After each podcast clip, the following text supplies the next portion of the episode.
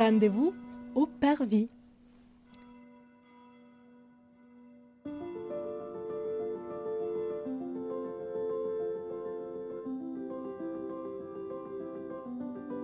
Bonjour, nous sommes au premier épisode de cette nouvelle série de podcasts qui vous propose de découvrir les églises du diocèse de Nanterre à travers un regard à la fois historique, culturel et catéchétique.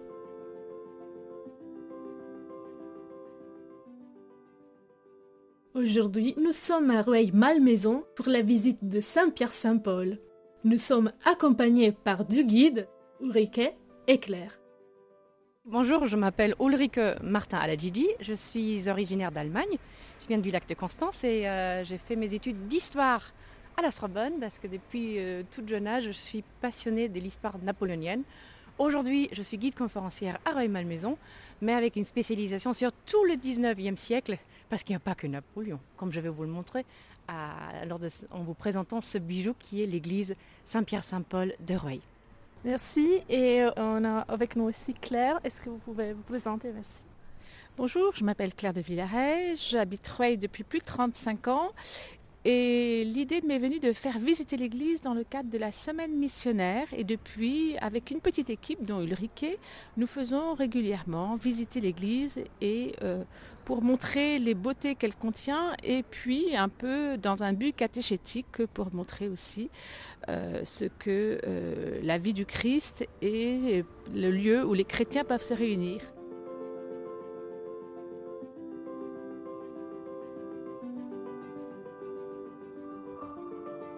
Aujourd'hui, euh, nous commençons comme normalement. En fait, la visite, c'est toujours, ça commence toujours au portail nord.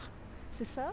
Oui, j'aime bien commencer la visite de l'église euh, par le portail nord en style Renaissance pour expliquer un peu l'historique de, cette église. C'est la troisième quand même de Rueil. La première église, on suppose qu'elle était euh, dévastée, détruite par les invasions de Normands qui sont venus en 845.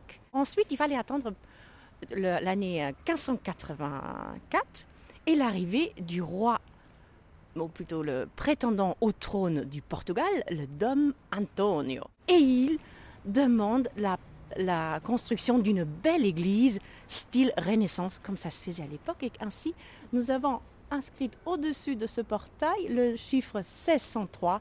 C'est la date à laquelle était terminée l'église style Renaissance tardif. Nous avons à côté le chiffre de 1857, là c'est Napoléon III qui est venu à Rueil. C'est la date de, la rénovation de l'église. Et à au-dessus, euh, les armes impériales.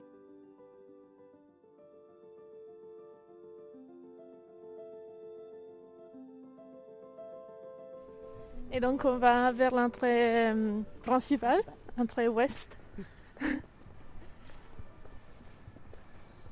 En arrivant, en, longeant le, mur pour arriver vers la façade que je vais vous présenter, est collé au bâtiment Renaissance tardive. Vous voyez, ça c'est en style pur classicisme baroque français, fait par euh, l'architecte en chef du cardinal Richelieu, Jacques Lemercier, dans un style qu'on appelle le style jésuite, parce qu'il s'inspirait de l'église Il Jésus de Rome, En 1733, le cardinal de Richelieu est le premier ministre de Louis XIII et souhaite avoir un château entre les deux habitations du roi, à Paris, et Saint-Germain-en-Laye. Rueil, se trouvant au milieu du chemin, était le lieu parfait. C'est à cette époque-là que le cardinal commande à Lemercier une belle façade pour terminer l'église. À côté des armes du cardinal, dans deux niches, nous avons des anges. Dans l'ordre en dessous, nous avons également deux niches de part et d'autre du portail d'entrée. Nous y trouvons Saint Pierre avec le coq qui regarde vers le ciel et Saint Paul avec le glaive, symbole de son martyr. D'autres traces ont été laissées sur cette façade. Si on regarde bien, on retrouve au milieu, dans des lettres un peu délavées, liberté, égalité, fraternité la devise de la Révolution française qui est aussi passée par ici.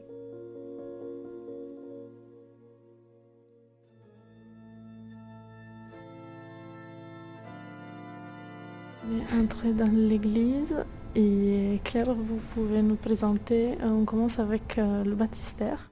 Les fonds baptismaux sont souvent euh, étaient de toute façon dans le fond de l'église, voire quelquefois même étaient placés à l'extérieur de l'église, puisque ne pouvaient euh, pénétrer dans l'église que les personnes qui étaient baptisées. Pour ce grand vitrail du baptême du Christ, qui se trouve au-dessus des fonds baptismaux qui datent aussi du 19e siècle, en marbre rouge, ce grand vitrail, on voit euh, Jean-Baptiste, le Christ se fait baptiser par Jean-Baptiste, le Christ est éblouissant de lumière, on peut voir une colombe duquel part un rayon de lumière justement et qui montre l'unité entre la colombe et le Christ. Donc la colombe, comme il est dit dans Saint Matthieu, euh, que l'Esprit Saint est venu sous la forme d'une colombe.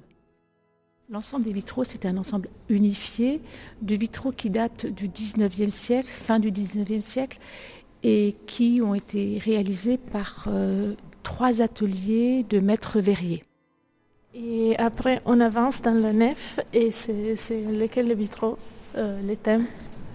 Alors, ces vitraux, euh, de chaque côté, à droite et à gauche de la nef, quand on avance, ils représentent les scènes des œuvres de miséricorde qui sont des œuvres qu'on attribue à saint Thomas d'Aquin, des œuvres du Moyen Âge, et qui étaient en fait des façons euh, de vivre selon le Christ.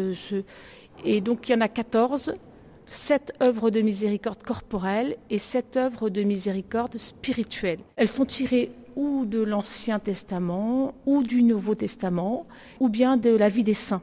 Chaque œuvre est expliquée. Par exemple, là, on est sous celle de euh, Blanche de Castille qui enseigne au roi futur roi Saint-Louis. Et dessus, il y a marqué donner des bons conseils. Et puis juste à côté, on voit une autre qui dit donner à manger à ceux qui ont faim. Et on voit le roi Saint-Louis lui-même qui donne à manger à des pauvres. Le vitrail euh, que l'on voit en face de nous, c'est le vitrail euh, des actes des apôtres. C'est une magnifique verrière qui est très grande. Elle est composée comme celui de la Vierge aussi, c'est-à-dire c'est comme une forme de bande dessinée avec des petites images qui représentent la vie de la Vierge qui, débute avec la rencontre de Anne et Joachim, donc les parents de la Vierge, et puis en haut euh, des vitraux de la Vierge avec le couronnement de la Vierge. Je ne vous présenterai pas les vitraux individuellement puisque vous avez euh, sur le site de la paroisse de Rueil-Malmaison des vidéos qui représentent euh, tous ces vitraux et qui sont très bien faites. Et puis quand vous pénétrez dans l'église, si vous venez la visiter, pour chaque vitrail, vous avez un QR code qui vous permet de la description de chaque vitrail.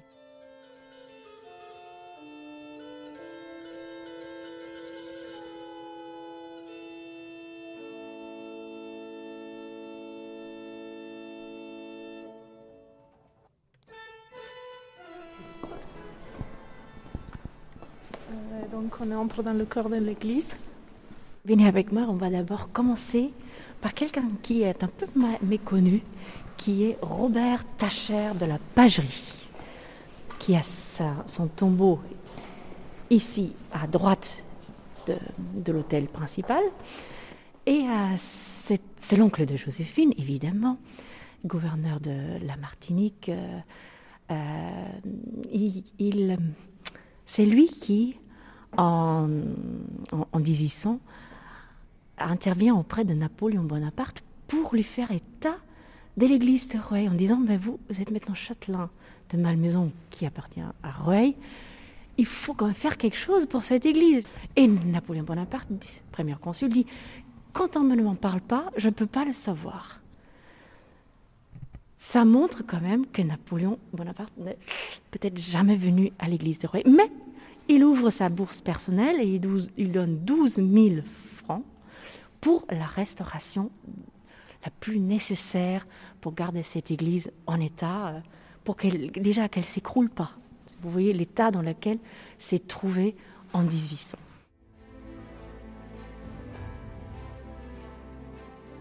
À l'époque de la Révolution, l'église est dévastée par des volontaires qui avaient répondu à l'appel des révolutionnaires et qui s'était installé à Rueil, dans l'ancienne caserne des gardes suisses.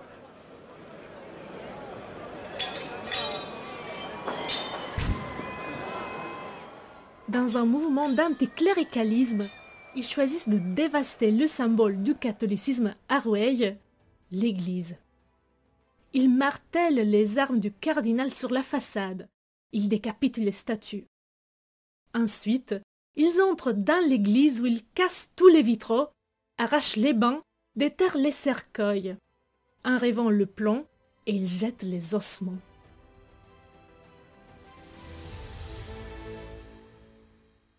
En 1806 meurt alors l'oncle Robert et il est le premier qui est enterré à, à Il a ce sarcophage à l'antique, comme on dit, avec des rostres, vous voyez, euh, de gauche de droite. C'est comme les, les barques des anciens Égyptiens quand ils partaient vers la vie éternelle. Et il a son tombeau ici, juste à côté de celle de sa nièce. Je vous ai raconté que c'est quand même l'épouse du général Bonaparte, elle c'est l'épouse du premier consul. Après le divorce en, 1809, elle reçoit Malmaison, le château de la Malmaison, en tant que propriété. Et après, il arrive bien sûr la chute de l'Empire, il arrive euh, l'exil euh, sur l'île d'Elbe. Et pendant cette époque-là, il y a les Alliés. Ils arrivent à Paris et ils se rendent compte qu'il n'y a plus de cours. Il n'y a plus de vie mondaine à parisienne quand même bien les étrangers. Et alors, ils se rabattent sur l'impératrice, ex-impératrice Joséphine à Malmaison. Et nous avons alors, en ce printemps 1814, un défilé des têtes couronnées à Malmaison, dont le tsar Alexandre Ier. Très bel homme, jeune homme, dynamique avec des boucles blonds. Il est, c'est lit d'amitié avec Joséphine. Et alors, fin mai 1814, elle lui présente ses jardins, habillés avec une petite mousseline. Elle n'a même pas pris un châle, elle avait une centaine de châles dans ses commodes, mais elle a pris une petite mousseline pour être encore plus chic. J'ai dit ça toujours aux enfants, habillez-vous chaudement. Elle attrape froid, et alors, le 29 mai, elle meurt à Malmaison.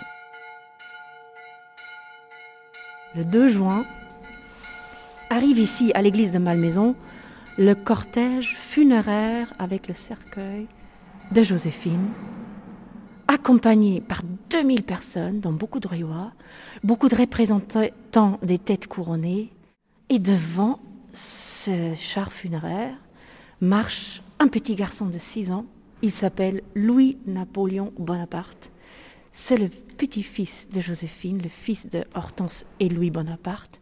Elle est déposée ici à l'église dans une crypte et il fallait attendre quand même dix ans, ou même onze comme vous voyez dans l'inscription, afin que son fils Eugène, le duc de Leuchtenberg et sa fille Hortense, la duchesse de Leu, réussissent auprès de l'administration de Louis XVIII de lui établir une sépulture digne de son nom. Mais vous voyez déjà dans l'inscription, nous sommes à l'époque de la Restauration. Elle s'appelle que à Joséphine, Eugène et Hortense, 1825. Mais au-dessus, nous avons une magnifique statue euh, de Joséphine agenouillée sur le prie-dieu, dans, dans, tout euh, le manteau et les vestimentaires du couronnement. C'est Louis-Martin Berthaud, c'était son architecte en chef à, la Malmaison, qui était chargé pour commander, euh, pour réaliser cette œuvre.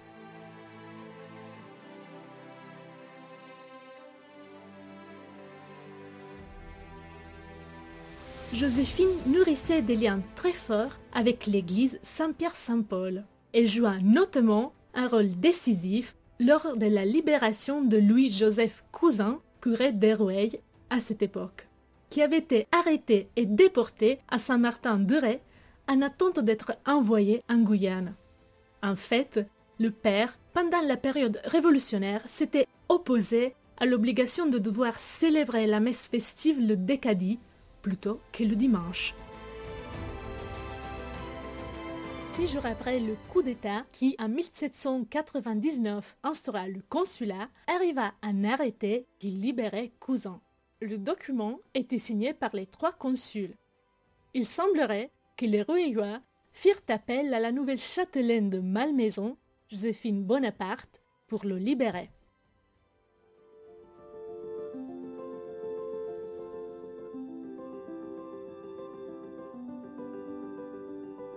En face, si vous le juste en face, il y a sa fille Hortense.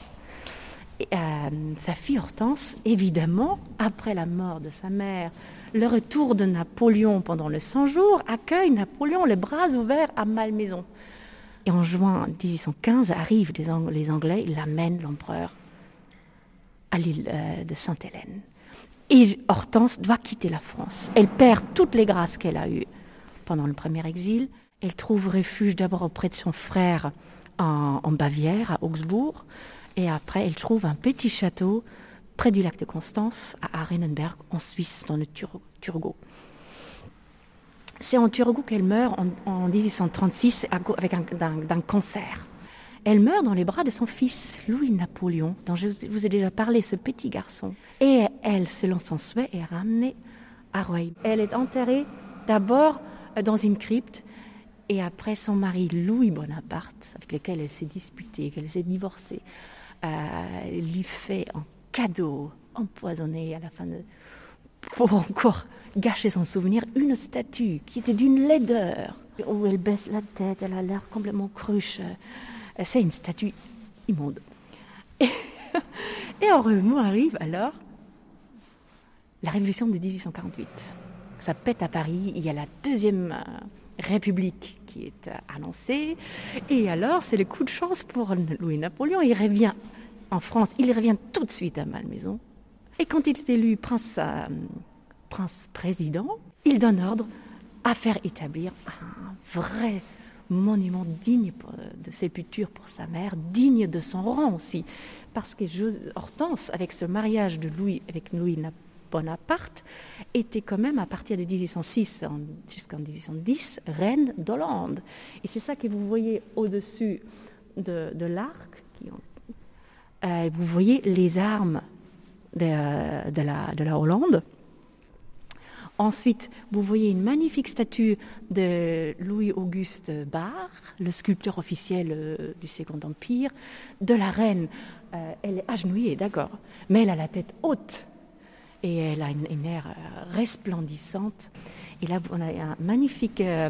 c'est juste un cénotaphe. Un cénotaphe veut dire, ça veut dire, elle n'est pas là-dedans, dans ce monument, elle se trouve dans une crypte nous allons descendre.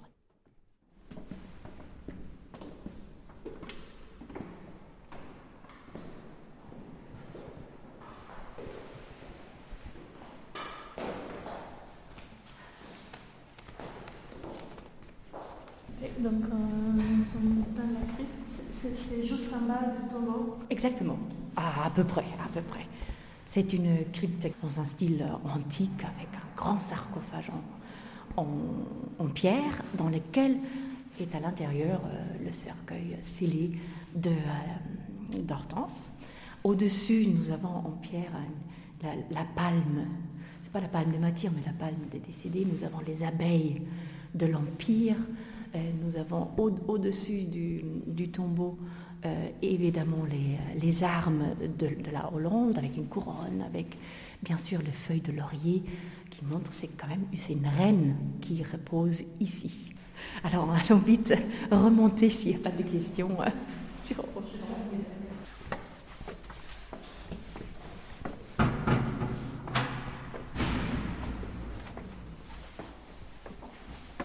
Alors ici, nous sommes devant l'hôtel principal et nous avons un chef d'œuvre du XVIIe siècle.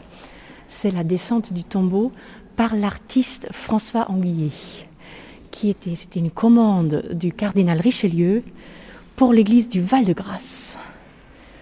Euh, et alors, lors de la Révolution, il doit avoir un marché d'œuvres d'art énorme. Et Napoléon achète euh, cette descente de la croix pour la chapelle de la Malmaison.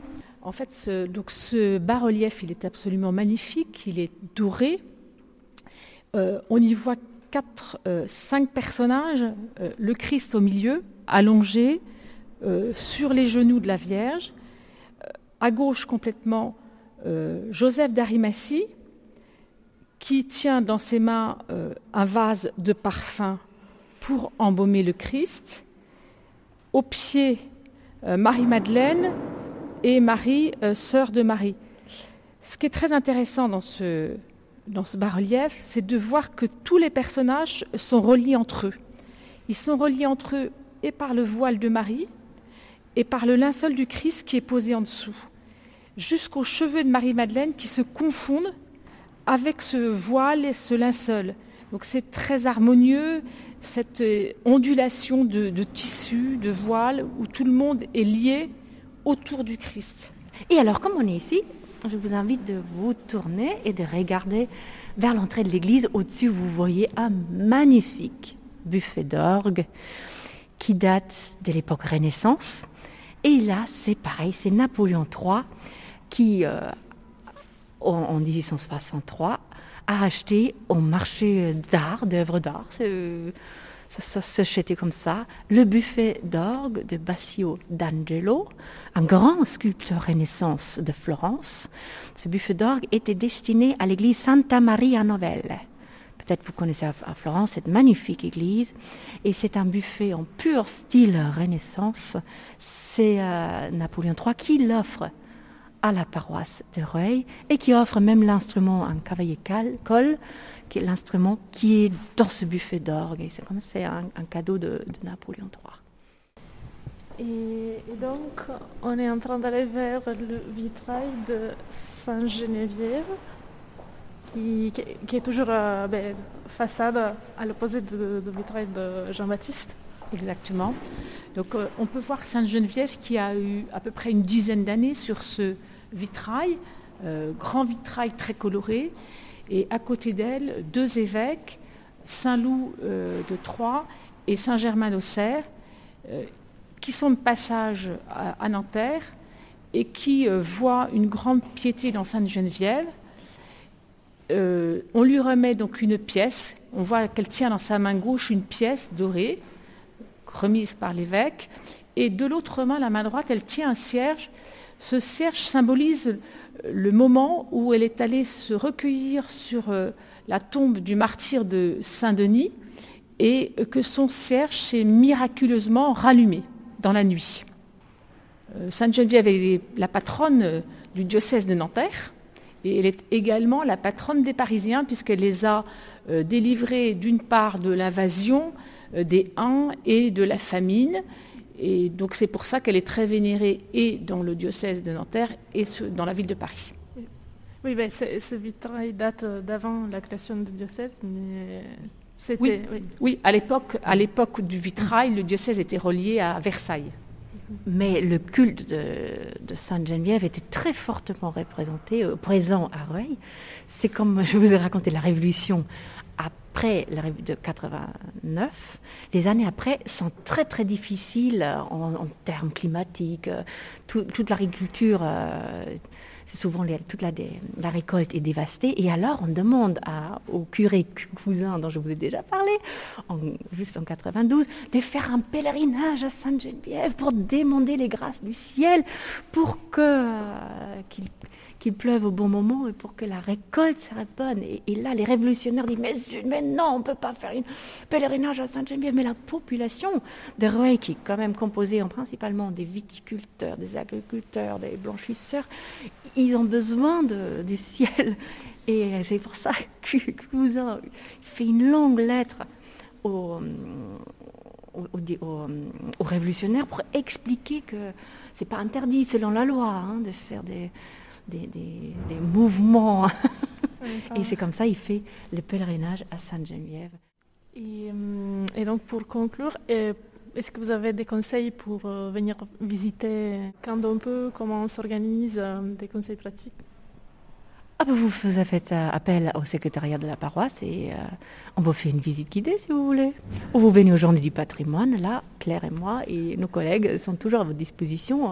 On tourne en groupe euh, dans, l'église, après on est frigorifié, mais on est très content de passer euh, le message de cette église, qu'elle est belle, elle est riche en histoire, et elle témoigne d'une église vivante, malgré les, vagues de l'histoire, malgré les tempêtes, euh, oui, euh, et, de voir aussi qu'il y a aussi des gens qui tiennent bon, comme le curé et cousin dont je vous beaucoup parlé, et qui gardent la foi et dans ces, temps difficiles. Et vous voyez, après, il y a des apaisements.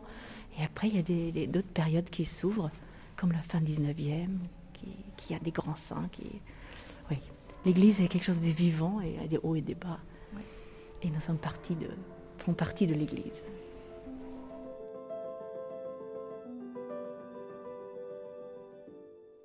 Nous espérons que vous avez apprécié découvrir ces beaux lieux de notre diocèse. Nous vous donnons rendez-vous le mois prochain devant l'église Saint-Clodoald à Saint-Cloud pour un nouvel épisode de nos rendez-vous au Parvis.